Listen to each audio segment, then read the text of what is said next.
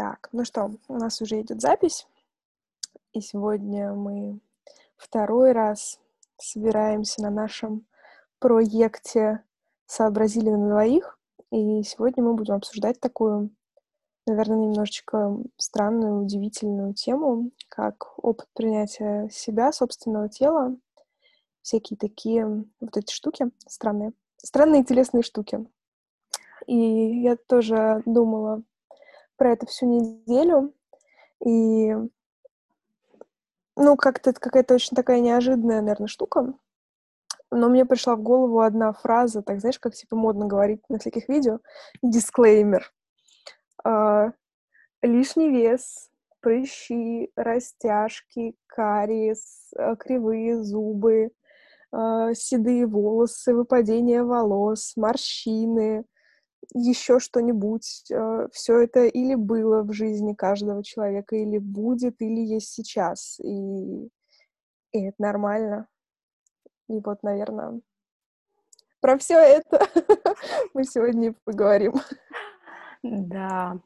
На всякий случай напоминаю, что я Катя, а вот только что свой монолог сказала Даша. Меня сложно не узнать. Да, и, наверное, надо сказать, что эта тема к нам пришла в голову после того, как я увидела фотографию, которую Даша выложила с предыдущим нашим выпуском «Сообразили на двоих». Она выложила фотографию, где мы с ней вместе лет так, наверное, 8 назад фотографированы. И к своему, наверное, удивлению, при том, что сейчас я уже в хороших отношениях, уважительных со своим телом и нормально воспринимаю свою внешность, у меня эта фотография вызвала чувство стыда. И я подумала, а почему так? И, в принципе, оказалось, что я очень болезненно и именно с чувством стыда воспринимаю все свои фотографии, которые были сделаны в подростковом возрасте. В подростковом возрасте я, как и, наверное, большинство девочек-подростков, набрала вес. И к концу 9 класса я весила, по-моему, мой максимум был 68 килограмм. Я могу сейчас уже плохо помнить, может быть, там было 70, но вряд ли больше. И не могу сказать, что это какие-то ужасные цифры, что это, не знаю, какой-то невероятный максимум. Есть люди, у которых вес гораздо больше, и это может их совершенно не беспокоить или беспокоить. Но мы говорим, и, наверное, вообще всю эту нашу беседу мы будем в основном опираться на свой личный опыт. Поэтому вот оно у меня было так. И я начала худеть как раз, собственно, в конце 9 класса. Но до этого я никогда не была довольна своим телом. Я всегда пыталась найти в нем какие-то недостатки и просто ничего с этим не делала. А после 9 класса я начала худеть самыми неправильными, нездоровыми методами, которыми только возможно было бы. Я устраивала себе день на кефире, день на гречке, день на твороге, день на яблоках, день на, не знаю, рыбе, день на куриных грудках и так далее. И к концу 11 класса я полностью пересела на диету Дюкана, которая заключается в огромном количестве белка и небольшом количестве клетчатки в виде овощей. Но так как я хотела добиться результата, я ела в основном белок и не ела овощи, что, конечно, приводило к не самым приятным последствиям и к тому, что я в какой-то момент просто вообще перестала. У меня не было больше сил есть обезжиренный творог и куриные грудки. Но тут я хочу сразу сказать, что мне кажется, проблема общая, потому что я практически не встречала девушек своего там или чуть старше возраста, которые бы были целиком полностью довольны собой. Если с каждой из них поговорить, то кто-то недоволен своим носом, кто-то недоволен своей грудью, кто-то недоволен своим весом, кто-то переживает из-за того, из-за сего. И чаще всего, ну, даже не надо глубоко копать, это связано с какими-то вполне определенными моментами, которые были им сказаны в подростковом там, возрасте или в детстве. Например, я всегда считала, что у меня все не так с ногами. Мало того, что мне говорили, ой, какие-то лыжи отрастила 40-го размера, как будто я как-то вообще участвовала в этом. Не носи юбки короткие, у тебя ноги иксиком. Не делай того-то. Ой, что в джинсах тебе плохо, ты какая-то толстенькая стала, носи, пожалуйста, юбки.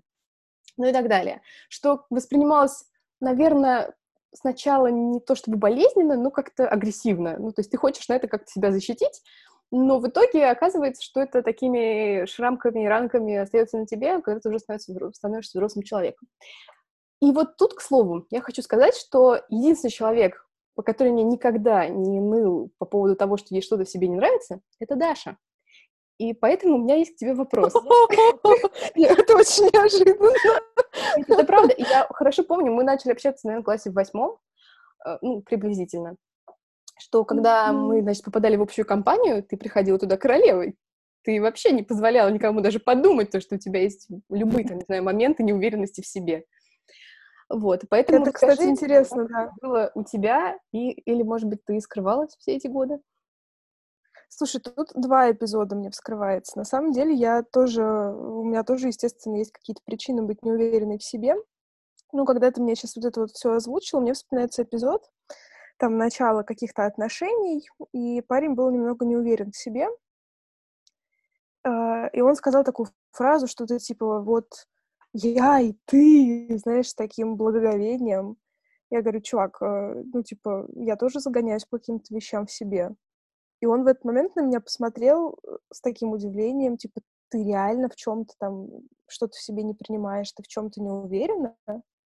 Я такая, ну да, я тоже нормальный человек, сказала я, светя вторым подбородком, сейчас Катя в камеру.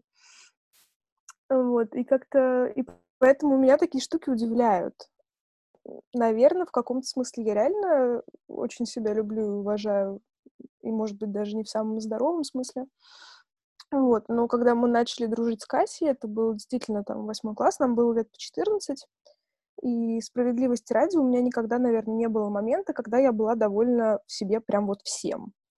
Я заканчивала 11 класс с весом в 58 килограмм, это было совершенно очаровательно, красиво и круто, как оказалось сейчас. Тогда-то я, естественно, думала, что я очень толстая. Вот. И всю свою подростковую бытность я страдала прыщами. И, естественно, это все выглядело очень прикольно, потому что дешевая оранжевая тоналка на коже 14-летнего подростка и вот эти шутки, картинки, да, где мороженое с орешками, и где каждый орешек видно, и подписи типа девочки, которые пытаются скрыть тоналкой свои прыщи, ты на это смотришь, и тебе стыдно, с одной стороны, а с другой стороны ты не знаешь, что с этим делать, и продолжаешь дальше мазаться этим оранжевым тональным кремом. Поэтому я не могу сказать, что я была какая-то супер уверенная в себе в те же 14 лет, потому что у меня был эпизод, когда я училась в гимназии, и у нас была обязательная школьная форма с понедельника по пятницу. А суббота — это была такая, типа, свободный день был, когда можно было ходить в чем угодно. Естественно, все девчонки отрывались в субботу, носили самые странные наряды. И, конечно, стилистические факапы в подростковом возрасте — это обязательный элемент одежды, особенно по субботам. И вот я, значит, в какую-то субботу собираюсь в школу. На мне, естественно, был очень странный наряд. Я очень любила ярко краситься. И вот я, значит, там красиво накрасила глаза, все было очень круто. Я понимаю, что у меня какая-то куча новых прыщей. Справедливости ради, их не было какое-то огромное количество. Это такая среднестатистическая подростковая проблемная кожа. Я прям помню свое отчаяние, как я стою перед зеркалом, и я понимаю, что что бы я сейчас на себя не намазала, лучше не становится. Наоборот, становится хуже. И вот я, значит, что-то там замазываю, и понимаю... Ну вот знаешь, вот это вот бабское, когда ты красишься, а потом ты понимаешь, что все пиздец, и ты никуда не идешь. Да. И вот так было в тот раз, то есть я прям реально, значит, там накрасилась, что-то пошло не так, я разрыдалась и не пошла дальше на уроки. Вот, поэтому, как видишь, я тоже страдала от каких-то таких штук, и да, не знаю, мне кажется, все от этого страдают, но умение произвести впечатление — это какой-то очень важный и крутой навык, с одной стороны. А с другой стороны, мне кажется, это как раз и может придавать другим людям какой-то неуверенности. Типа, блин, она вот такая идеальная, она так себя позиционирует, а я какое-то тут ничтожество. Поэтому у меня какое-то очень однозначное к этому отношение. И я, знаешь, с чем сейчас столкнулась? Я не так давно в своем блоге в Инстаграме рассказывала про блогершу, прости господи, про блогерку, которая рассказывает про корейскую косметику. Про блогерку, извините. Да, которая рассказывает про корейскую косметику. И я сначала... Я, в общем, записала сториз, где просто видно косметику и не видно меня. А изначально я хотела, естественно, там, для привлечения людей заснять свое прекрасное лицо. И я понимаю, что уже там, типа, пятая сториз, у меня ни хрена не получается, меня все бесит, я не хочу видеть себя в сториз. И у меня еще была такая задача над самой собой вслух сказать о том, что, типа, у меня есть акне, я с ними борюсь, и если у меня нет акне, у меня есть постакне, у меня есть там еще какая-то херня. И, типа, да, вот мне 24, я как с этим живу и что-то с этим делаю. И я не смогла этого сказать вслух. Ну, то есть, типа, знаешь, я каждый раз начинала про это говорить, и я понимала, что я не могу, у меня есть про это барьер. Хотя, как бы, блин, это очевидно, это твое лицо, это то, что все люди видят каждый день, и они не слепые, они видят там твой прыщ на носу или еще какую-нибудь ерунду. Понятное дело, что это там не играет такой роли уже, как в 15 лет, ты не обращаешь на это такое внимание, но все равно. И вот тут я такая, типа, блин, а походу реально еще это какая-то горячая тема, которая до сих пор не проработана до конца. Ну да, я с тобой согласна. У меня не было проблем с прыщами, с кожей. Вот в подростковом возрасте меня заботило только то, что я неимоверно толстая, как мне казалось. То есть я сейчас могу взять это, конечно, в кавычки. Но у меня несколько лет назад на фоне гормональных всяких проблем тоже понавыскакивала куча прыщей. И это было странное ощущение. Оно было для меня в новинку. Оно было в новинку то, как я из-за этого переживаю, как я себя накручиваю, как я могу пойти там, не знаю, в каком-то порыве ненависти к себе, пойти там, не знаю, раскурочить себе лицо, сделать еще хуже, потом чувствовать себя еще хуже, мучить себя там, вот прям, чтобы совесть грызла, и вообще хочется, не знаю, куда-нибудь залезть, и никогда тут не вылазишь, никто тебя больше не видел никогда. Mm-hmm. Это... И причем я понимаю, что люди, которые со мной общаются, которые меня видят, они не видят вот так этих прыщей, как их вижу я. И да, это надо понимать. Когда ты переживаешь из-за постакне, или я переживаю, там, не знаю, из-за того, что я толстая, другие люди меня видят совершенно по-другому. Mm-hmm. Продолжая, собственно, тему моего похудения, после 11 класса я из-за того, что... Ну, в основном из-за того, что я не могла есть ту еду, которую я ела на протяжении последнего года, я пришла к какому-то радикальному решению, я сказала, я теперь ем только сырые овощи и фрукты. И на тот момент мне даже было не так... Может быть, я сейчас лукавлю, но насколько я помню, мне было даже не настолько важно дальше сильно худеть, как именно полностью поменять свой образ жизни. Для меня стало важно два момента. Чтобы я могла есть вот прямо неограниченное количество и в любое время, которое я хочу, без ограничений. И в этом смысле, когда я сказала, а я буду есть только овощи и фрукты сырые, я дала себе карт-бланш вот в первых двух пунктах. Я не давала себе никаких других ограничений, кроме ограничения как бы, разнообразия продуктов. Животом. Да. И я за лето похудела, я так думаю, что сильно, потому что мне стала очень сильно велика моя одежда, даже которая была куплена в начале лета. И я начала себе нравиться.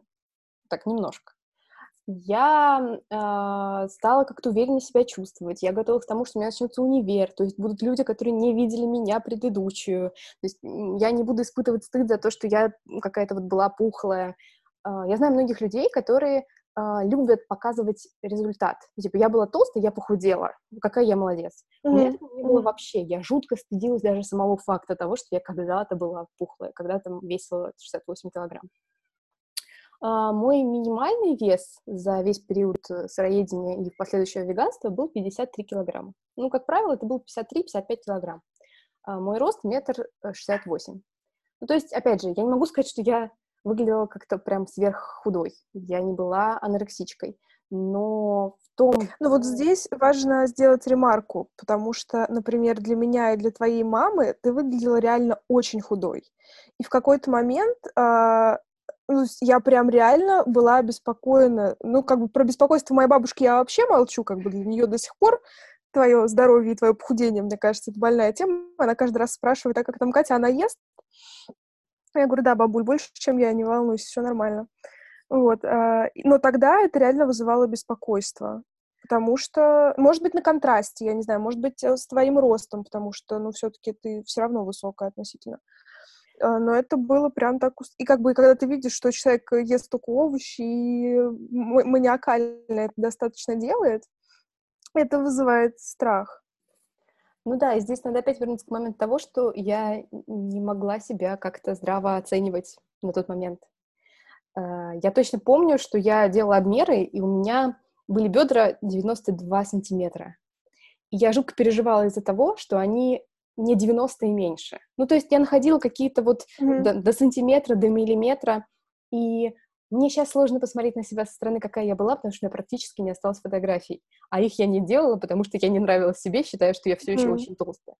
И такой как бы ключевой момент, когда я опять перестала нравиться себе, это был конец лета, и мой молодой человек на тот момент на мое желание пойти в модельную школу, то есть утвердиться в своих же глазах и с помощью других людей, что я красивая и худая, сказал, что да ты модель размера плюс. Ну, как бы, если вы не знаете, погуглите, пожалуйста, кто такие модели размера плюс. И поймите, что в 55 килограмм я ей точно не была. Но, тем не менее, для меня это был настоящий удар. И я такая, все, значит, я как бы официально все еще толстая. Ну, да, понятно, не настолько, насколько я была, но все еще недостаточно прекрасная, чтобы и меня любили, и я сама себя любила. У меня были периоды даже голодания полного. Я могла дня по три ничего не есть. К чему это привело? Ну, нетрудно догадаться, что проблемы со здоровьем. Я уже молчу про проблемы с психикой, но про проблемы со здоровьем у меня начались, и это были просто жуткие боли в животе, в желудке. И я пошла к врачу, и врач мне сказал, ну, поздравляю, у тебя обострение гастрита. Тебе нужно пить там 3 раза в день лекарства после еды. И вот то, что мне пришлось регламентированно питаться 3 раза в день, чтобы пить лекарства, на самом деле мне очень сильно помогло как-то снова себя стабилизировать и прийти к какому-то нормальному режиму питания. Потому что до этого мой режим питания был 2 раза в день, утром и вечером. Непонятно что, непонятно в каких количествах. Если в начале первого курса это было, ну, я сейчас как бы даже не шучу и не преуменьшаю, утром 3 яблока и вечером пару яблок и там, не знаю, еще что-нибудь, и я отъедаюсь в выходные. То... Она не врет.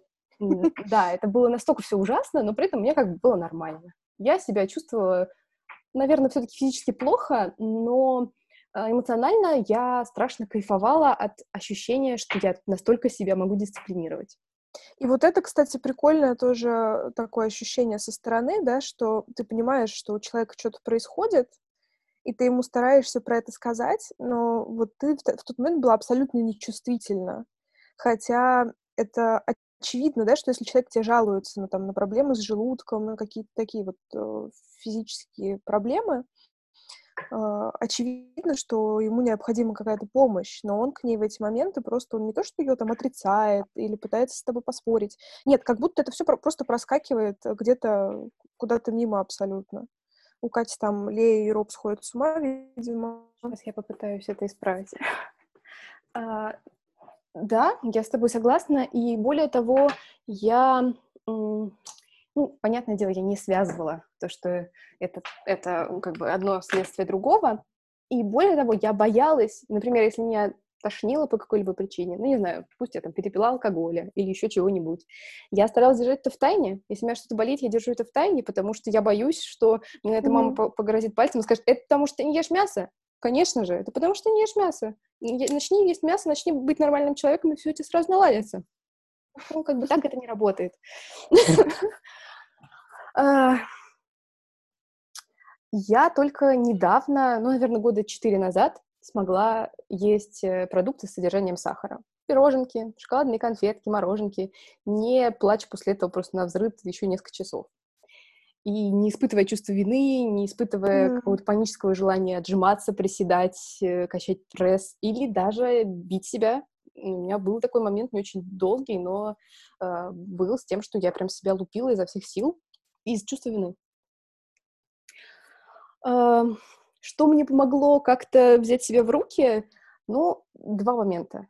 Во-первых, поддержка близких, поддержка моего молодого человека, нового на тот момент. И ощущение самоценности, которое, в частности, у меня появилось из-за того, что я начала активнее изучать, например, феминистскую теорию. И когда я как-то все больше и больше воспринимала модель худобы как навязанную мне, мне становилось прям реально легче.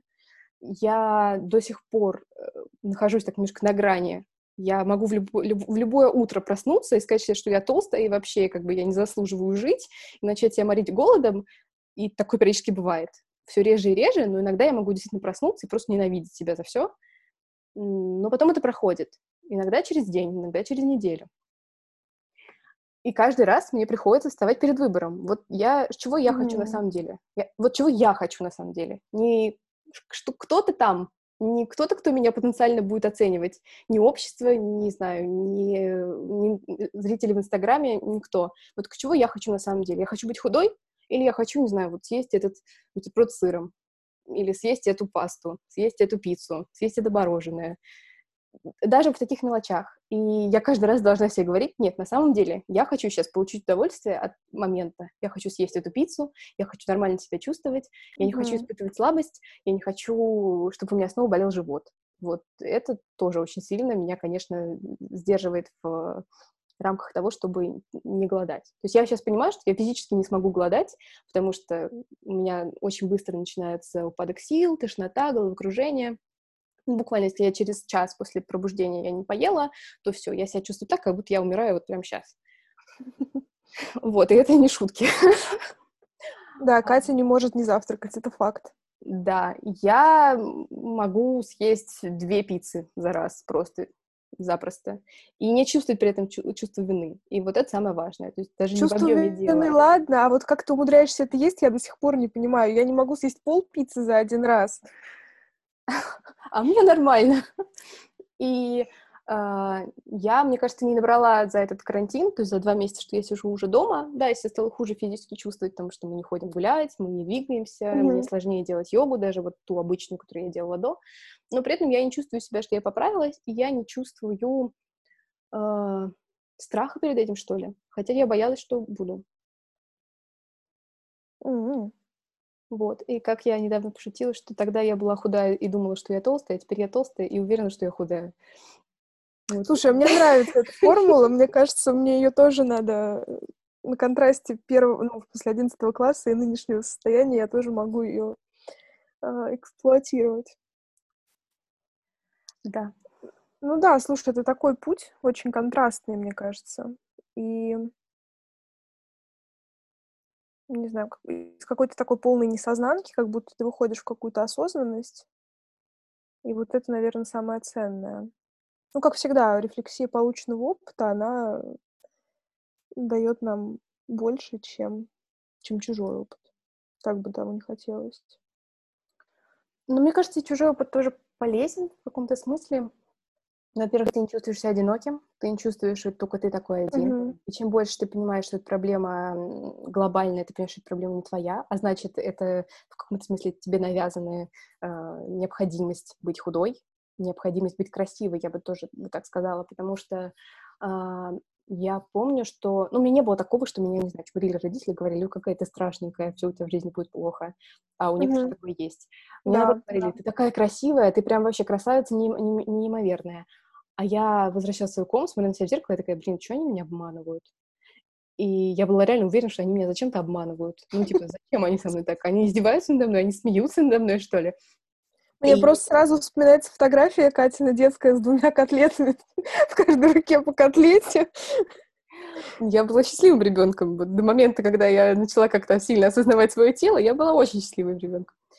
Вот. И что-то я хотела еще сказать к этому, к моменту навязанного. Я как раз постоянно испытывала необходимость себе доказать, что я красивая.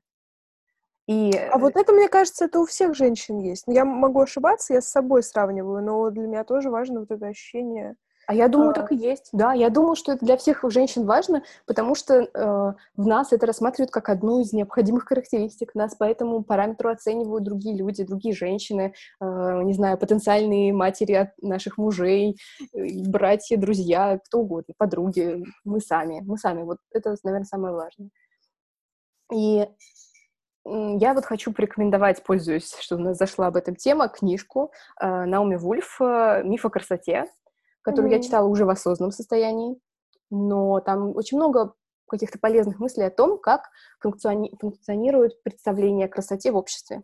У нее, например, точка зрения такая, что они призваны нас угнетать, вы можете с ней быть не согласны или согласны, но тем не менее эти механизмы реально ты можешь пронаблюдать, там, не знаю, с экранов телевизоров, с кинофильмов и так далее, и понять, что, может быть, вы не согласны с ее оценкой, но то, что эти процессы идут, это несомненно.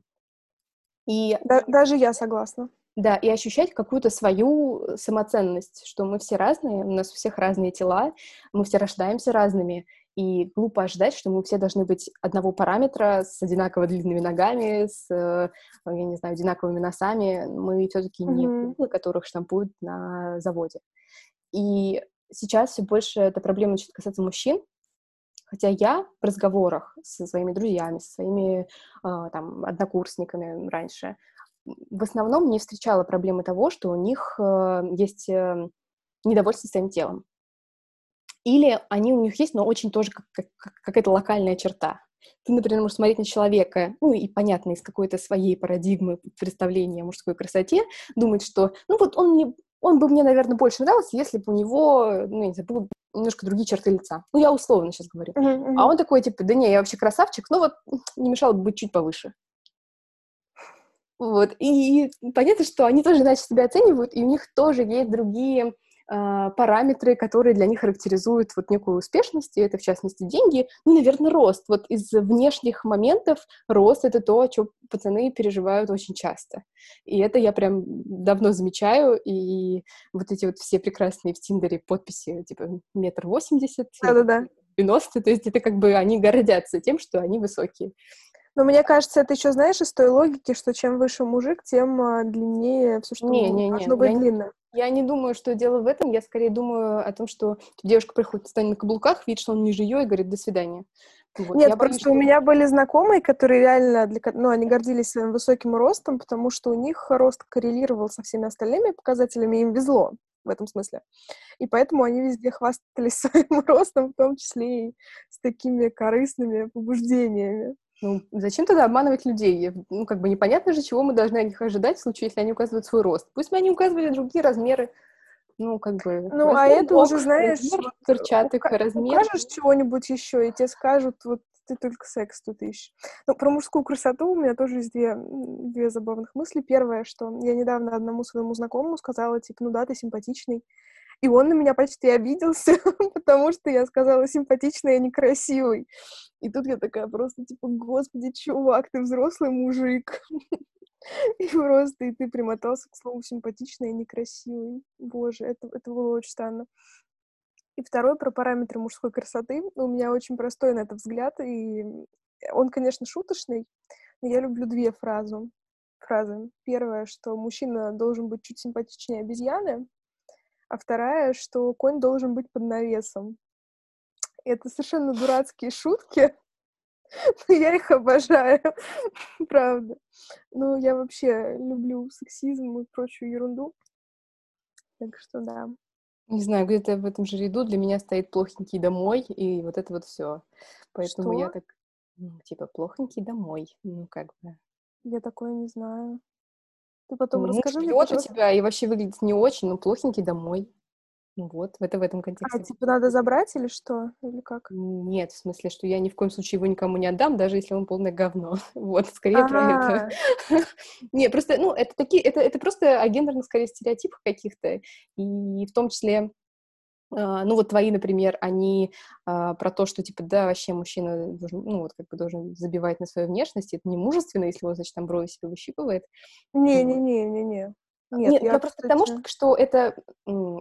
Понятно, что каждый из нас в эти слова будет вкладывать свои смыслы, и не обязательно плохие, вот, но то, что эти фразы, в принципе, циркулируют в обществе, это вот как раз про вот такой вот бытовой сексизм. Ну, я повторюсь, что я-то ничего против бытового сексизма не имею, вот, но, пожалуйста, пусть мужчины продолжают мыться, это прекрасно. Нет, я очень люблю мужчины в костюмах, мужчины в рубашках, все, я сразу... таю аки воск в их руках в эти моменты. Надо нам вернуться к теме своего восприятия, а не восприятия других людей. Да, я просто, знаешь, у меня защитные механизмы включаются, и я начинаю разглагольствовать про мужиков. У меня была какая-то абсолютно обратная история, потому что, как пересматривая свои подростковые фотографии, вдруг оказалось, что в подростковом возрасте я была вполне себе худая. Но из-за того, что у меня были две подружки в школе, они, может быть, даже это слушают, и они всегда были меня чуть-чуть худее. Чуть-чуть худее — это что-то типа там вот на килограмм, на 2, то есть какая-то нефатальная разница. Но тогда, чтобы вы понимали, в подростковом возрасте 1-2 килограмма это было, ну, как бы это все, ребят. Это между вами пропасть, и ты никогда не будешь такой же стройной, как они. И я очень страдала. Я очень страдала, потому что у них у первых появились лифчики, они быстрее созрели как женщины, и еще эти 1,5-2 килограмма, короче, я себя прям чувствовала полным лохом на их фоне. Вот, и как-то, в общем, я себя чувствовала не очень круто. Ну, и я прям очень хорошо помню, что в какой-то момент я смотрю на свои там фотографии с выпускного, и мне очень нравится мое тело, я им очень довольна. Хотя тогда мне таковым там привлекательным не казалось. Более того, у меня с детства циркулировали какие-то просто в обществе такие фразы, типа, там, маленькой груди надо стесняться, там, не знаю, у женщины не должен быть большой размер ноги. И в подростковом возрасте у меня, я не знаю, правда, почему, но у меня размер ноги был чуть больше, чем сейчас. Я носила 39-й, и меня это жутко фрустрировало. Господи, опять у меня слово дня фрустрировало. И меня это очень расстраивало, потому что 39-й, как известно, это почти 40-й. И вот тут, да, как у тебя, Катя. И вот да, я прям... очень хорошо понимаю эту боль. Мне тоже говорили, что это вообще позор, что у тебя такая большая нога. Вот я, короче, прям парилась, хотя все сдулось обратно, и теперь нога не такая большая. Ну, короче, для женщины это какое-то очень странное чувство, что у тебя может быть большая нога. Или что у тебя вообще... может быть один размер с твоим мужчиной. Ну, да. Или вот, например, там, не знаю, у меня щиколотки не в маму, а в папу, а у папы не самые женственные щиколотки. И, типа, тебе иногда про это говорят так между делом, типа, да у тебя просто щиколотки в папу. И ты такой думаешь, блин, зачем вы мне вот сейчас это сказали? Причем без какого-то подтекста. Но я-то понимаю, какие у папы щиколотки. Для мужика они нормальные. Но не для меня, изысканной леди. Вот, поэтому это какой-то такой момент. И... выпускаясь из школы, как я уже сейчас постфактум понимаю, все было хорошо. Я никогда не запаривалась. У меня в школе всегда было ощущение, что надо похудеть. Но в отличие от Кати, я ужасно слабовольный человек, и все мои диеты заканчивались примерно через пару часов. Вот чего-чего, а я не умею именно вот это вот, знаете, пресловутое сидеть на диетах. Я не понимаю, как можно ограничивать себя в чем-то. Я в этом смысле такой ужасный гедонист. Не знаю, если мне что-то хочется, я это съем, я это сделаю, и я не вижу в этом ничего ужасного. И не видела, наверное, в этом ничего ужасного, пока в моей жизни не появилась сахарная зависимость.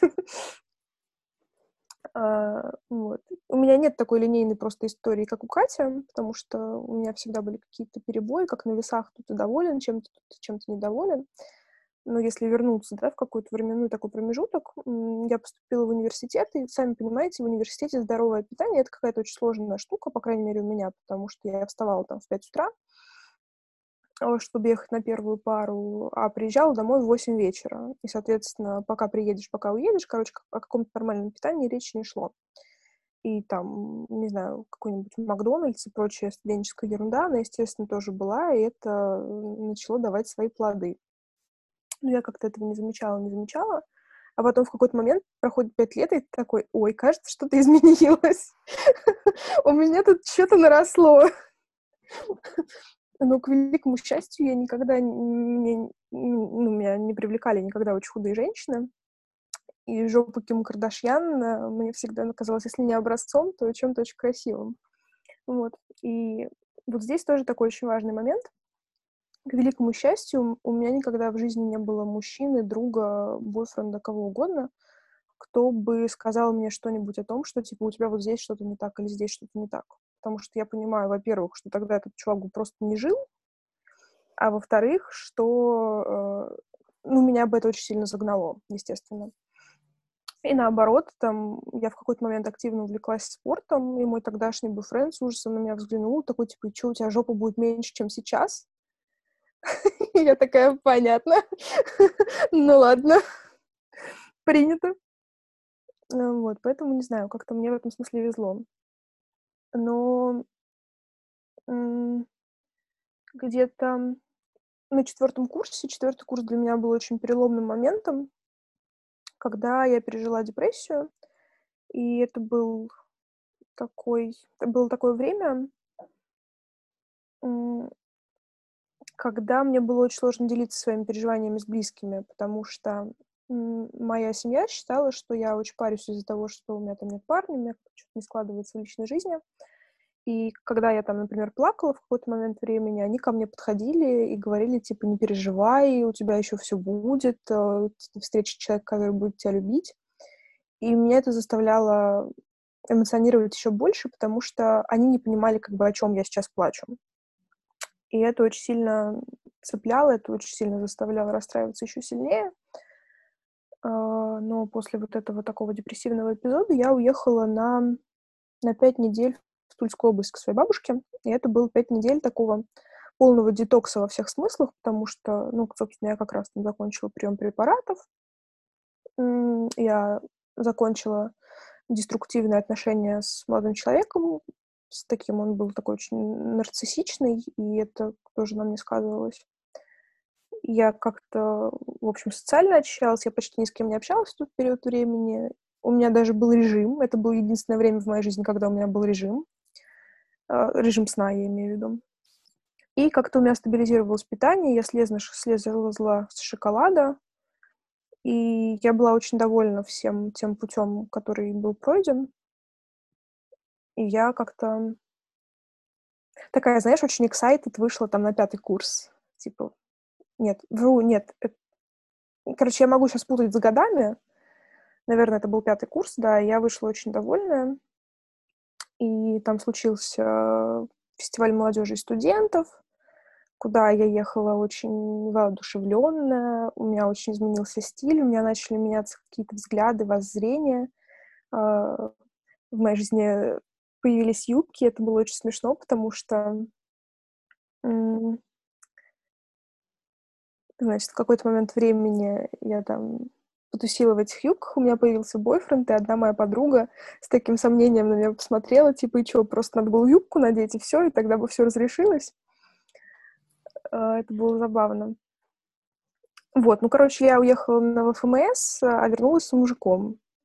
И я очень влипла в эти отношения, в плохом смысле этого слова, потому что я решила, что все, это крутой чувак для семьи, он молодец. И как бы можно осесть, можно становиться матроной, можно вкладываться в эти отношения, можно как-то вот, значит, все в дом, короче. И я тогда совершила ряд фатальных ошибок. В частности, поставила какие-то его интересы выше своих. И это очень сильно сказалось.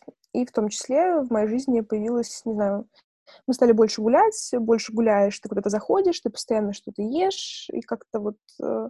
И такая спокойная жизнь домашнего кота, она как-то очень на мне сказалась, причем абсолютно незаметно.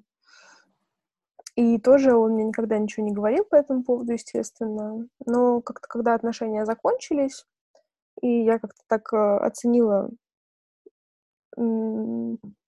тот путь нашей совместной жизни. И я такая, так, что-то здесь было не так. Но я не могу сказать, что я как-то вышла в минус за эти отношения. Нет. Я, наоборот, уверилась в каких-то штуках, которые мне нравились. И, наверное, для меня самым решающим стал вот этот вот последний год. Как раз, наверное, с прошлой весны и вот до нынешнего состояния. Потому что я начала понимать, что самый главный человек в моей жизни — это я. И у тебя могут меняться мужчины, у тебя родители тоже, к сожалению, они в какой-то момент уходят из жизни. У меня нет братьев, сестер, таких, да, родных. И я понимаю, что в какой-то момент я могу остаться одна. И это не страшно и не ужасно, это нормальное течение жизни. И если я не начну ценить себя, если я не начну как-то жить с собой, со всеми своими там килограммами, не знаю, прыщами, еще какой-то фигней, то а зачем тогда вообще жить? Это какая-то такая, мне показалась мысль очень нормальной, естественной. И вот с тех пор, наверное, моя жизнь стала спокойнее, потому что не знаю, я обожаю каждую клеточку своего тела. Я честно скажу, что какие-то части своего тела я люблю больше, чем другие. Чуть-чуть. Чуть-чуть больше. Но это не значит, что меня не устраивают остальные. Да, можно что-то сделать лучше, но лучше это не значит ненавидеть что-то. Например, у меня есть такая теория, что любовь к себе, она бывает разная, как и любовь к детям. Это может быть здоровая любовь, это может быть любовь такая попустительская, когда тебе плевать на ребенка, и ты отпускаешь его в вольное плавание. Или это может быть такая гиперопека. Вот какой-то очень повышенное внимание к себе, к своему телу, постоянные запреты себе, там, есть что-то вкусное, 4 раза в неделю ходить в спортзал, потому что надо, а не потому что хочется. Какие-то такие штуки, мне кажется, это все-таки некоторая гиперопека, которая для чего-то человеку нужна, но это не самый здоровый вариант развития событий. Я очень долго находилась на этапе вот этой попустительской любви к себе, когда шоколадка в 11 часов ночи — это великое благо, и почему я должна себе это запрещать? Вот, я как-то... Я же люблю себя, я могу себе все позволить, знаешь, я вот в таком долго находилась. И как бы если сейчас мне хочется в 11 ночи шоколадку, я съем кусок, но, наверное, уже не всю. Вот. И вот этот переход от каких-то нездоровых форм любви к себе к более здоровой и правильной, где ты понимаешь, что, окей, ладно, ты даже можешь сожрать доширак, когда он тебе очень сильно хочется, но давай это делать не 31 день в месяц. Вот это, наверное, самое сложное. И это тот период, который я сейчас прохожу, и которым я, наверное, довольна. Я понимаю, что это очень, очень долгий путь будет, но какой-то очень важный и такой, знаешь, фундаментальный. Да. Потому что прежде чем выстраивать отношения там с кем-то еще, например, важно в первую очередь построить отношения с самим собой. И вот это какой-то такой инсайт, который для меня оказался очень важным. Да, я согласна. Я тоже очень много думала именно о том, что мы не можем... Мы все время думаем, что вот я похудею, я начну себя любить за это. Но оказывается так, что наоборот, пока ты себя не полюбишь, ты не видишь, что ты уже худая, или ты уже красивая, или что тебе не нужно быть другой. Мы часто смотрим на себя совершенно не так, как на других людей. То есть да. Мне почему-то важно быть прям супер тощей, но при этом я смотрю на какую-нибудь свою коллегу, на какую-нибудь девушку на улице, неважно. Она такая полненькая, красивая, ну красивая, я вижу, что она красивая. Это я, да? Правда? Это про меня, да? Ты просто вообще звезда. И ты, может быть, и худой, и толстый, какой ты захочешь. Я к тому, что мы видим людей, и мы можем ими восхищаться, даже если они не выглядят так, как мы. И не выглядят так, как мы хотим, чтобы мы выглядели. И как вот... Мне кажется, нельзя просто так взять и включить нормальные отношения с самим собой. Ты все равно должна пройти какой-то путь становления, набиться Может быть, кому-то действительно помогает, и впитывание какого-то чужого опыта как-то помогает сделать это быстрее. Я допускаю, но не говорю, что это обязательно у всех так работает.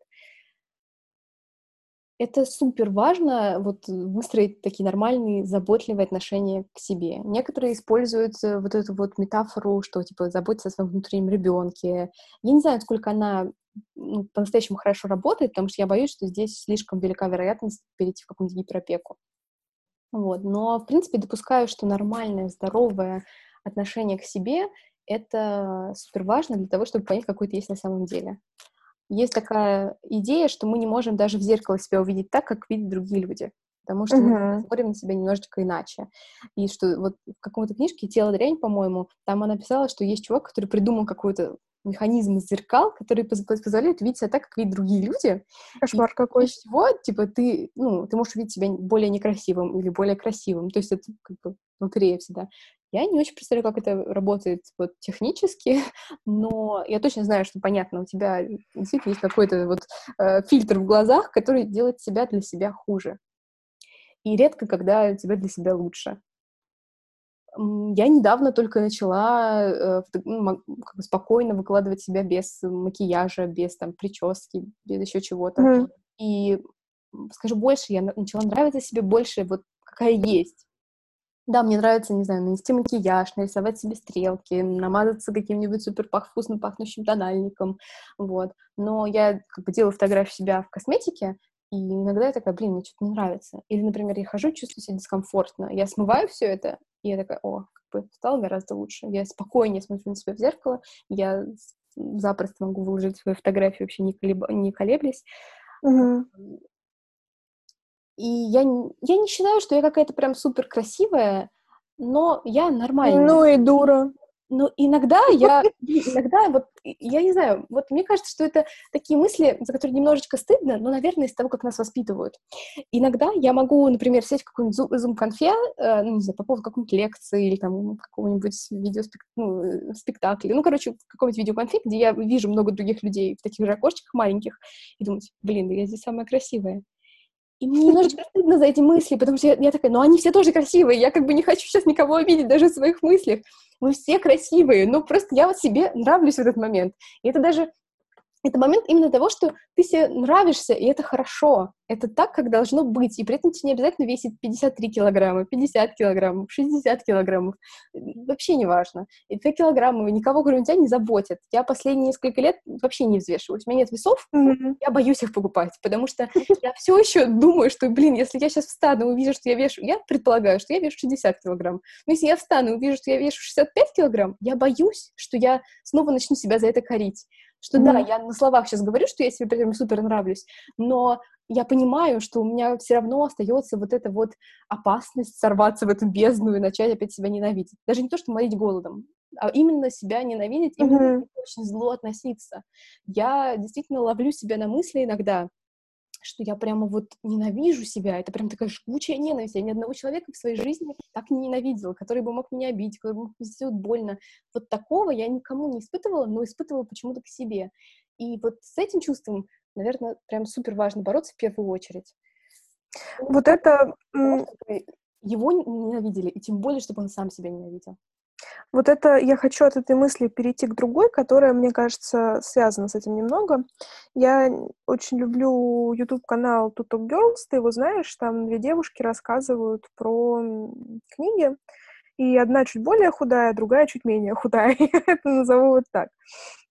И та девушка, которая чуть менее худая, она говорила о том, что в какой-то момент пришла к мысли, что ее вес, ее внешность не должны влиять на события в ее жизни, потому что, ну, знаете, вот эти все картинки, типа, я куплю эти джинсы и буду носить их, когда похудею.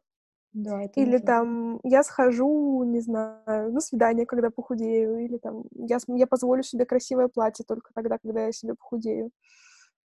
И я, ну, во-первых, шутка про то, что мне это не грозит, в моем гардеробе слишком много красивых платьев, но у меня тоже когда-то была эта мысль.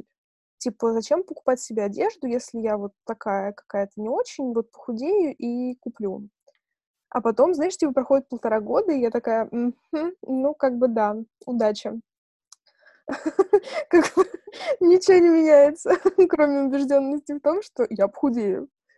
И в какой-то момент меня это, естественно, задолбало. Я поняла, что... Ну, причем это было не очень связано с моим весом, а со своими какими-то ощущениями, когда я каких-то штук стеснялась.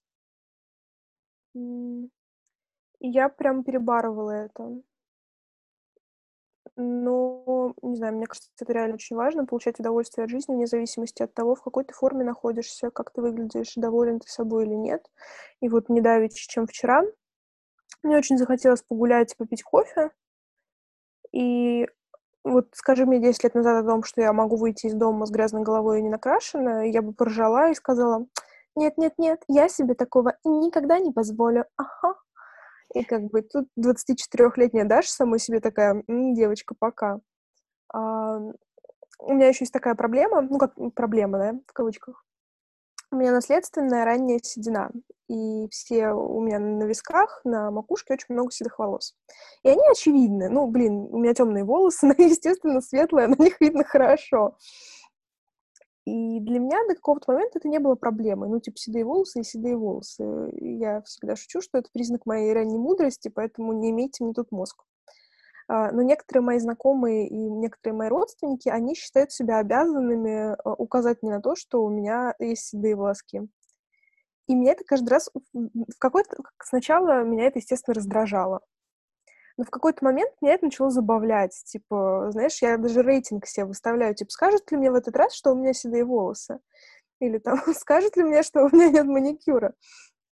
Вот, и раньше я всегда отшучивалась, что... Ну, у меня были длинные волосы, а Катя знает, я думаю, многие знают, что покраска длинных волос — это супер недешевое удовольствие. Прям совсем нет. И вот я всегда говорила, что если вы мне дадите деньги на хорошую покраску у хорошего мастера на мои волосы, то я обязательно сразу пойду и покрашусь. Почему-то после озвучиваемой суммы все как-то прекращали желать мне, наконец, покраситься. Вот. И, значит, возвращаясь к вчерашнему дню, у меня какая-то там... Я возвращаюсь к кудрям, и это долгий процесс, потому что волосы возвращают свою структуру, и не всегда кудри выглядят привлекательно, как оказалось.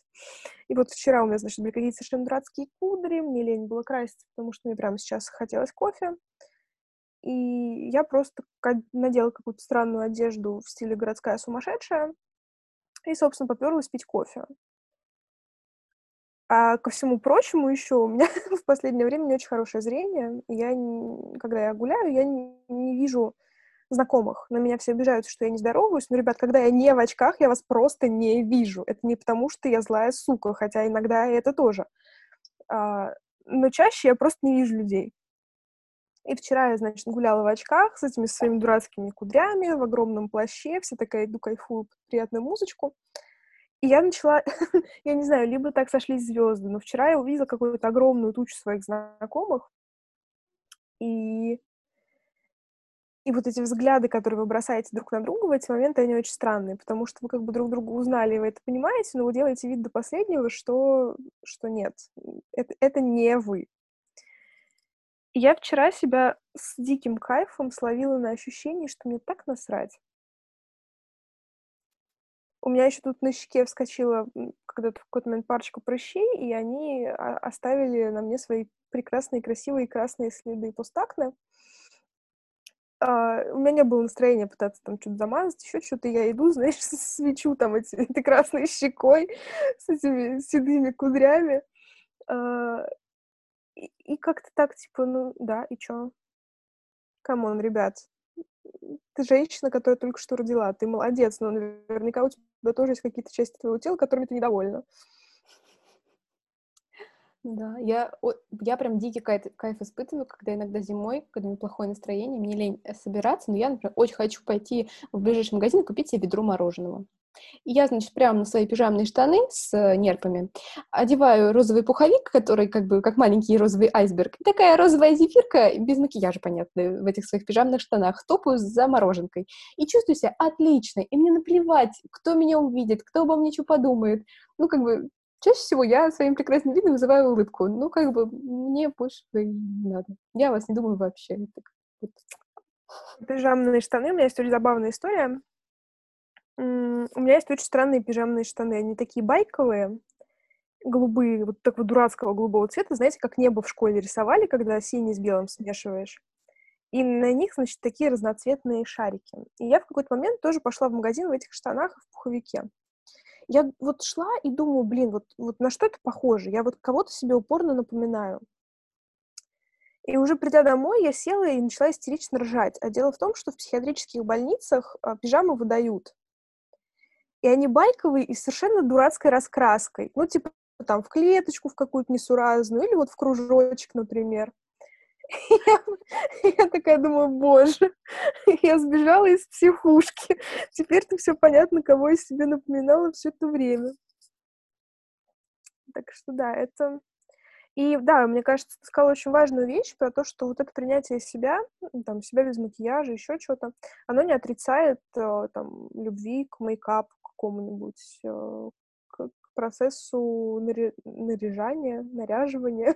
Да, и это должно быть для себя. Ты это делаешь, потому что ты кайфуешь. Ты кайфуешь от того, от процесса, ты кайфуешь от того, как ты выглядишь. Мне, может быть, нравится носить розовые блестки толстым слоем на глазах. И как бы я вот это сделаю и приду на работу. Если мне кто-нибудь из коллег не так скажет, ой, типа, какая дискотека или что-нибудь еще, мне как бы наплевать. Я скажу, да, супер, вот я себе спецэффекты устроила. Да, у меня такое как раз было с платьями, потому что у меня коллеги сначала каждый раз спрашивали, такие, типа, у тебя что, сегодня какой-то праздник? Да, то есть если вдруг в какой-то чуть более, не знаю, нарядном настроении, все ищут в этом какой-то повод. Да нет никакого повода, ну просто мне так сегодня хочется. Какие вопросы? Но вот я, кстати, еще заметила, что у меня за последние годы очень сильно изменилось отношение к одежде и к своим волосам. Mm-hmm. В одежде мне начало нравиться как-нибудь замороченно одеваться, покупать себе одежду, потому что всю, как бы, мою юность, ту худящуюся, мне было это не так... Мне это не так нравилось, потому что чаще всего я испытывала разочарование. Разочарование, потому что я не куплю джинсы на размер меньше, чем сейчас, или что я не влезу в свой размер. Это прям ужас был мой, если я не влезла в эску какую-нибудь. И не важно, что у магазинов разные лекала и так далее. Нет, да-да-да. Это не виновата. Поэтому, ну, в принципе, всю вот этот вот период худящийся, это была сплошная пытка. Я вообще не помню, как у меня появлялись вещи, вот, но что-то я носила, и спасибо на этом. А потом мне даже вот мои близкие люди говорят, блин, ты так стала классно одеваться, мне так нравится твой стиль. Ну, конечно, потому что я, наконец, начала получить удовольствие от того, чтобы покупать для себя вещи, носить вещи, не бояться оверсайза, не бояться выглядеть так, как мне хочется. Да, я, может быть, не буду выглядеть так, как, не знаю, мои коллеги, но буду выглядеть чуть иначе. Ну, вот зато я такая. И я от этого кайфую. А что касается волос, у меня были очень длинные волосы, сколько я себя помню. И где-то, наверное, даже в 18 лет у меня были волосы длиной вот с мою вытянутую руку до конца пальцев. Ну, то есть, если вы вот на себе примерите, то вот как бы вот такие у меня были волосы. Я обожала плести косички. Да, например, когда я тебя просила, ты иногда такая, блин, это же долго. Ну, конечно, это долго. Вот, такую, значит, копну таких медно-каштановых волос. Но при этом, когда ты заплетаешь в косы, это как бы не очень толстая косичка. Длинная. Если я, например, наклоняюсь, чтобы застегнуть сапог, у меня волосы попадают в молнию и так далее. То есть это как бы красиво, но не очень удобно. И плюс они все время вот так вот плоскенько по голове свисают и висят дальше. То есть как бы в лучшем случае ты их закудрявил в эти висящие кудри, ну как бы вот твой максимум. Я их постригла сначала, ну где-то примерно по локоть и так ходила. Ну то есть понятно, что я много отрезала, но все равно они еще длинные. А в конце 4 курса я их отрезала, ну, где-то по ключице. И вот тут я прям себя чувствовала, так, как я начала новую жизнь. И что я сразу же получила в качестве комментариев на свою фотку в Инстаграме? «Катя, блин, как жалко твои волосы!» И я всем хотела сказать, ну, как бы, привет, я же не мои волосы. И в конце концов, это мои волосы. Да, но почему-то с длинными волосами это не только у меня одной такая вообще история. Ты вот живешь с ними очень долго, тебе все время говорят, ну, Катя, это у которой длинные волосы, и ты превращаешься вот в эти свои волосы, как будто за ними нет какого-то другого человека, и неважно, как он там выглядит, вот у него волосы длинные, и все. Словно это какой-то важный твой параметр. Тебе говорят, ой, какие у тебя красивые волосы. Ну, а у меня еще и глаза красивые, у меня еще вроде руки ничего, да и вообще как бы я в целом человек хороший. Отказ от своих длинных волос для меня был каким-то вот протестом тем, что я не только свои волосы. И мне стало нравиться гораздо больше. Я действительно поменяла свою жизнь, я закончила бакалавриат, поступила в магистратуру по другой специальности, у меня началась какая-то вот активная жизнь, и я дальше продолжала встречаться, ну, примерно так же. А потом мне пришла в голову идея, я хочу розовые волосы. А я никогда не осветляла. Ну, давно это хотела. Я реально хотела несколько лет, наверное, 3 года я хотела розовые волосы. А потом я пришла и сделала. И как бы я в тот момент жила вместе с своими родителями, потому что в моей квартире был ремонт. И вот, значит, я приезжаю домой, а папа мне говорит, я думал, будет хуже.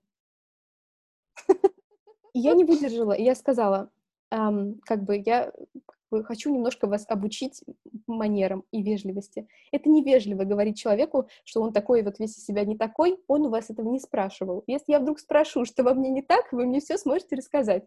Но если нет, если вам не нравится, просто промолчите. Мне не хочется слушать о том, что вам не нравится, потому что мне отлично.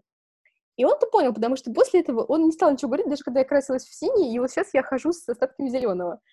Я действительно испытываю какой-то кайф от того, что я могу что-то делать со своей внешностью, в частности, с волосами, осветлять их, красить их в разный цвет, стричь коротко, стричь не коротко, как-то себя все время менять, и мне постоянно хочется этого изменения, потому что я не какая-то застывшая статуя, я не какая-то вот устоявшаяся фигура, я все время могу меняться, и это классно. И если вы считаете, что я меняюсь в худшую сторону, ну, как бы, привет, я вас этого не спрашивала. И я советую всем людям, которым постоянно указывают, что они какие-то не такие, ну, если не вслух, то хотя бы про себя им говорить. Спасибо, но я не спрашивала. У меня есть две мысли. Она откликается, во-первых, про оверсайз. Я всегда очень любила оверсайз, и это никак не связано с тем, что я пытаюсь что-то скрыть. Я просто люблю одежду оверсайз. Ну, я не знаю, это у меня, знаете, я с подросткового возраста люблю там таскать папины куртки, рубашки, еще какие-нибудь такие вещи. И поэтому современный тренд на оверсайз меня очень радует. И у меня многие там платья такие, какая-то много одежды такая. И в какой-то момент своей жизни, это просто еще очередное признание, не все в это верят, я сидела в Тиндере, естественно. И у меня что-то как-то там было не очень много фотографий, и несколько, в том числе, в платьях оверсайз. И вот мы начали очень круто общаться с каким-то одним чуваком. Реально интересно было общение у нас. Интересное. И он такой, типа, слушай, а почему ты всегда носишь оверсайз? У тебя это как-то... Почему так? Ты стесняешься чего-то или что? Я говорю, ну, мне так нравится, мне вот прикольно, интересно. Прикольно, интересно. Вот. Он такой, типа, ну, у тебя... А у тебя есть какие-то платья, которые облегающие? Я говорю, ну, есть парочка, но, как бы, типа, они мне не нравятся. Говорит, а можешь вот сейчас надеть какое-то из них и сфоткаться? И я была в диком ступоре. Я говорю, чувак, если ты очень хочешь посмотреть на мою фигуру, то... то как бы рановато. Calm down, please. Вот. А если, типа, ты добиваешься чего-то еще, то просто скажи, что ты добиваешься. Потому что я люблю, когда люди прямо выражаются. Мне так спокойнее, и я, ну, как бы... Ты не ожидаешь подвоха, когда человек прямо говорит о чем-то, да? Поэтому если меня зовут на кофе, я пью кофе, а не делаю что-то еще. Короче, я ему так сказала, типа, ну, ты скажи, что ты хочешь, просто прямо. И я тебе, в зависимости от твоего ответа, уже как бы что-то там дальше решим. И он распсиховался, и такой, типа, ладно, забили на это дело. И мне до сих пор кажется это очень странным, потому что, с одной стороны, я понимаю мужское желание понять, какой в конфигурации женщины, если у него на нее есть какие-то планы определенные. И играть вот это вот «нет-нет, я не это имела в виду», тем более взрослому мужику, но это как-то совсем было странно.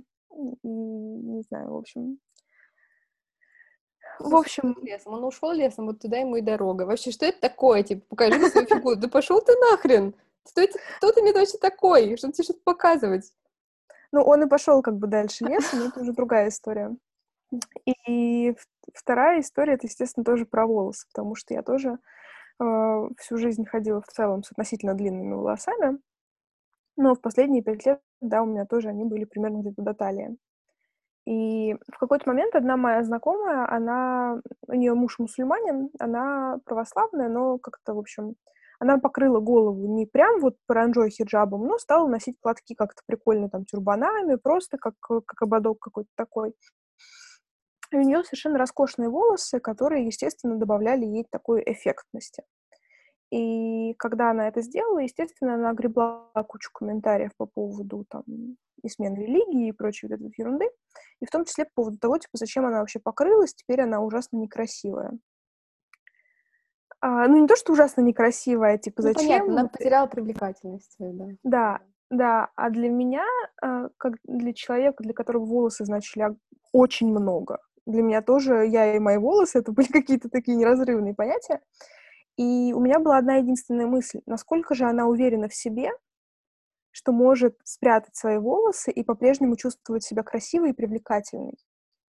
Для меня в тот момент времени это было каким-то таким недостижимым уровнем, что можно спрятать свои волосы и чувствовать себя красивой. И я, значит, долго всем этим восхищалась, ну, вот ее такой решимостью какой-то. Потом в моей жизни в шутку появились тюрбаны, и оказывается, что можно себя любить и с убранными волосами. А потом, ну, у меня, я повторюсь, что у меня какой-то год, не календарный, а учебный год, он очень такой меняющийся, трансформирующий и так далее. И весной один мой близкий человек сказал фразу, произнес фразу, он как-то не придал ей какое-то значение, а для меня она оказалась сакраментальной, и я поняла, что как бы вот точка, она здесь, и в этой точке надо поменять что-то, что все это время нас связывало. И нас связывали, конечно, не мои волосы, но это было каким-то таким пунктиком, да. И буквально на следующее утро я там была у своего косметолога. Это такой салон, куда очень сложно попасть, вот прям зайти и что-то сделать. Надо обязательно по записи. И я, значит, была у косметолога, и такая на шару подхожу на ресепшн, и типа, есть свободные парикмахеры? Я говорю, да, пожалуйста, подходите. И я, значит, села, она так смотрит мои волосы, да, хорошее состояние, все, там, что, кончики? Я говорю, нет, меня, пожалуйста, вот так. Она так на меня минутку посмотрела, мастер. Говорит, да, хорошее решение, давайте.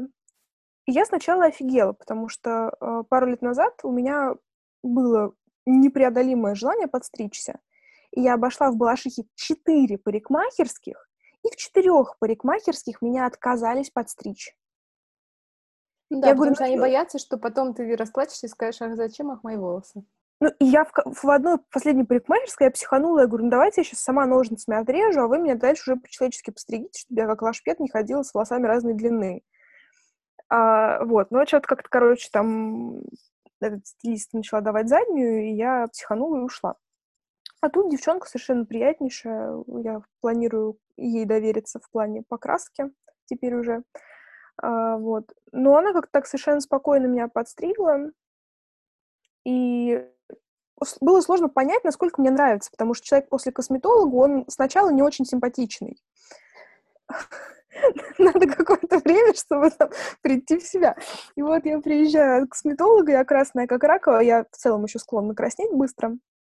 И я, значит, красная как рак. Волосы после парикмахера мне обычно тоже не нравятся, мне надо переуложиться самой. И это какая-то такая, значит, короткая стрижка, мне это, ну, типа, мне вроде прикольно, но при этом ты как-то еще не срастился с этим. Я как раз отправила фотку тебе, я отправила фотку Оле. И все как-то так, типа, круто-круто. И что-то я убрала, значит, волосы в пучок, пока я занималась домашними делами. И вернулась мама, и я подхожу к ней с хвостом в руках. Со своим же хвостом в руках. И я понимаю, что у нее ступор. Она же еще не понимает, сколько мне отстригли, потому что у меня волосы в пучке. И она видит, ну, там реально огромный хвост, сантиметров 40, наверное. Она такая, это что? Я говорю, ну, волосы мои, видишь, они теперь отдельно от меня, вот, познакомьтесь. И она, она до сих пор мне иногда говорит, типа, зачем же ты отстригла волосы? И в какой-то момент я уже психанула, если раньше я такая, мам, я сделала, как мне было надо, то в последний раз я уже реально психанула, я говорю, мам, мои волосы, это мои волосы. Ну, короче, вся вот эта вот ерундень про личные границы, хуё-моё и так далее. И, короче, вроде пока комментарии закончились, но это до следующего нового платья, потому что я примерю следующее новое платье, она скажет, ах, как было бы красиво, если бы у тебя еще и волосы были длинные. Папа просто такой, типа, ну, как мужчина я говорю, что это привлекательно. Я говорю, ну, спасибо. И мне потребовалось какое-то время, чтобы сжиться с новыми волосами, потому что ну да, ты себя чувствуешь другим человеком в каком-то смысле после того, как ты много-много лет живешь с длинными волосами, и ты и твои волосы — это какой-то такой... Как помните в мультике про корпорацию монстров, когда там была вот эта монстриха со змейками вместо волос, и она такая, да, мы идем подстригать кончики, и эти змеи такие, типа, что? Вот. И да, волосы, естественно, это важная часть для женщины, для привлекательности, да, потому что волосы в том числе являются каким-то таким знаком привлекательности, да, мне кажется, потому что, не знаю, количество эротических фантазий мужских, связанных с женскими волосами, оказывается велико. Вот. Но мне кажется важным попробовать разные варианты. Так что, когда в этом мире все станет чуть более спокойно, я еще и покрашу схожу. Я тоже жду, не дождусь. Я уже готова просто сама себя ножницами обкорнать. Настолько я уже не могу, я хочу стричь, я хочу короткие волосы. Вот. Но я боюсь именно того, что я сейчас постригу себя ножницами, а потом такая, что я наделала, это теперь некрасиво, я как на улицу выйти. Вот, и поэтому я держусь. Хотя, в принципе, я понимаю, что и меня будут любить такой, любой, с любыми волосами, с любой фигурой, и я себя уважать буду тоже с любыми. Но вот с тем, чтобы нравиться себе, это все равно супер важно, и вот это все равно какой-то баланс, который нужно уметь держать. И я не уверена, что у меня получится совершенно этому научиться. Я думаю, что это теперь какая-то часть моего опыта, которая будет пугать меня всегда. Может быть, я никогда этого не буду больше чувствовать, но пугать меня этот опыт будет всегда. И вот ты еще сказала про обтягивающие платья. У меня ситуация такова, что я боюсь выходить в обтягивающей одежде. Ну, я не боюсь, например, выйти в обтягивающих джинсах, но я боюсь выйти в каком-то очень красивом платье, потому что я буду некомфортно себя чувствовать, когда на меня будут смотреть мужчины в метро, на улице. Меня один раз кинули какой-то фигней, когда я шла по улице. Просто мужчины, которые... Я, конечно, испугалась и возмутилась, но я не стала ничего говорить, я просто быстренько пошла дальше, но это было очень неприятно. Это то, с чем... Ну, не то чтобы я одна сталкивалась все время, но это очень часто. А когда тебя там могут в метро полапать, это мне очень многие мои подруги об этом рассказывали. Оверсайз... Я просто люблю эти штуки. Прости. Да. Я думаю, что оверсайз многие женщины носят в том числе потому, что они так чувствуют себя более защищенными. Это нет такого, что оверсайз вдруг не делает тебя привлекательной в своих глазах, но ты вдруг больше чувствуешь себя защищенной. Потому что тебе кажется, ну, это на самом деле тоже обман, что если ты будешь выглядеть так, то к тебе, ну, меньше шансов, что тебя кто-то доебется. Слушай, ну, это типа, она сама виновата, знаешь, это, мне кажется, отдельная тема и просто неискоренимая какая-то мысль в головах многих. При том, что она совершенно неправильная. Всем говорю, если вдруг у кого-то были сомнения. Да, поэтому, не знаю, меня забавляют те мужики, которые что-то там высказывают, я имею наглость им отвечать, и для меня это, наоборот, какой-то такой всегда прикольный экспириенс ответить что-нибудь какому-нибудь странному мужику, ну, если он не в большой пьяной компании, например. Я не знаю, я боюсь, я честно боюсь, потому что я очень много читала всяких историй о том, что кто-то начал кому-то докапываться, девушка сказала «нет», и ее, например, вообще ударили. Прям на улице, и вообще наплевать. Хватит читать и всякие вот страшилки. Нет, это, к сожалению, это реальность. И, ну, не знаю, у меня как бы инстинкт самосохранения очень сильно развит, поэтому я действительно боюсь. Я не считаю, что это правильно бояться, но, к сожалению, ситуация такова. И мне не нравится, когда, например, мужчины... Я иногда читаю такие посты, просто случайно мне в рекомендованных они высвечиваются, что, например, мужчина говорит, типа, я очень люблю свою девушку, но я считаю, что мир опасен, поэтому я запрещаю ей там как-то откровенно одеваться, ездить в такси эконом-класса, вызываю ей только там то-то-то, запрещаю ей то-то-то, чтобы она была в безопасности. И я хочу сказать, ты не охренел ли что-то ей запрещать? Пойди сделай так, чтобы мир был безопасный. Вот это... наймите. Я тоже не против, чтобы обо мне заботились как-нибудь. Ну, тогда просто дайте мне машину с личным водителем, и все. Можно сделать это молча. Я потом поем, мне принесли морковку. Спасибо. Это Катя, можешь сказать ей привет. А, Катя, привет. Но разговаривать с ней не обязательно. У нас тут запись идет. Это как бы реальность вторгается в нашу запись. Ну, знаете, я слишком люблю морковки, чтобы от них отказываться. Да, не, вот эта тема запретов в какой-то момент у меня была такая... Даже, наверное, не от запретов, это все-таки от желания нравится, когда я могла у мужика 150 раз спросить, а точно ли ему нравится мое платье. Благо, в моей жизни терпеливые мужчины были всегда и есть, которые 150 раз готовы сказать, что да, мне все нравится. Но это было очень забавно. Влад Фазитович наверняка нас слушает. Он очень не любит широкие рукава у платьев. А я обожаю широкие рукава у платьев. И вот все-таки, как бы я не играла в законопослушную, господи, в послушную жену, которая, знаешь, такая, типа, да-да, милый, как скажешь, милый. Вся моя суть вылезла на широких рукавах, потому что, типа, да мне насрать, что они тебе не нравятся, я люблю широкие рукава, чувак. Вот, Булат Фазитович, привет. Я все еще люблю широкие рукава. Ну что, раз тебе принесли морковку, то это значит, нам нужно закругляться. Ну, да, хотя... Не знаю, знаешь, наверняка вот мы сейчас закончим, и я через 10 минут пойму, что надо было сказать еще миллион всяких важных слов. Это неизбежно, потому что эта тема, она жутко важна. Жутко важная, потому что мы живем в этом постоянно. И то... В этом это в своем теле. Причем... Да, в этом и в этих всех мыслях. Это то, что вот ты просыпаешься, смотришь на все зеркало, это начинается. И в течение дня это все будет продолжаться. Это, кстати, я все-таки очень хочу... Короче, мне кажется очень важным, чтобы женщины себя любили, вне зависимости от... Это, знаешь, такая кольцевая композиция. Я с этого начала, я этим хочу закончить. Что мне бы реально очень хотелось, чтобы женщины умели любить себя вне зависимости от прыщей, растяжек, веса, волос, зубов, не знаю, чего угодно. И мне кажется, первый шаг, который важен, это просто встать и посмотреть на себя в зеркало. По-честному. Не отворачивая взгляда, а просто пристально посмотреть. И желательно не критично. А просто постараться увидеть себя, ну, конечно, объективно невозможно, но просто посмотреть и понять, что да, вот это все это мое тело, я с ним живу уже такое-то количество лет, я с ним буду жить еще такое-то количество лет, и давай тело мы будем друг с другом любить себя.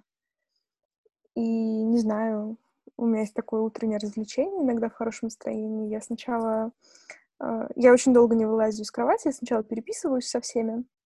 Если переписки хорошие, то, естественно, настроение хорошее, и у меня, значит, сразу какие-нибудь приятные песенки, и я минут 10 обязательно танцую, не знаю кто, но с каким-то диким кайфом, и мне кажется, что это тоже очень важно. Какие-то такие физические... Это даже не физические практики, это какой-то процесс, который позволяет человеку еще больше себя любить. Там, типа, массажи, танцы, просто трогание себя. Мне кажется, каждый человек вообще должен себя всего обтрогать во всех местах. И во всех местах, я имею в виду, реально во всех местах, чтобы понимать, из чего ты состоишь и куда надо нажимать, чтобы было приятно. Так что, вот, я поняла, я сформулировала свою мысль, наконец. Давайте себя трогать. Можно еще трогать друг друга, но сначала себя. Отлично. Да, я согласна, мне прям даже нечего добавить, кроме того, что я тоже буду танцевать, поэтому давайте танцевать и трогать. Это было очень сейчас по-дурацки, потому что я хотела сказать, пойду потрогаю киску, но я это имела в виду кота.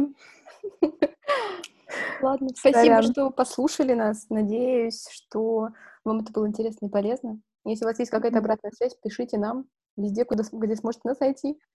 Да, если у вас откликнулось, если есть какие-то мысли, то, мне кажется, важно их озвучить, проговорить. Мы всегда открыты для диалога. Не знаю, может быть, вам настолько откликнется, что вы захотите тоже побеседовать об этом. Мне кажется, это важно. Да, и вы все очень красивые, и ты очень красивая. Да вы безумно все очень красивые, кайфовые. Вот, наверное, чувство кайфа еще важнее даже, чем красота. Да. Я всегда очень люблю говорить, что ты кайфовая. Вот. Я вас всех очень люблю, целую, обнимаю. И пойду трогать всех и себя, и морковку в первую очередь. Пока-пока.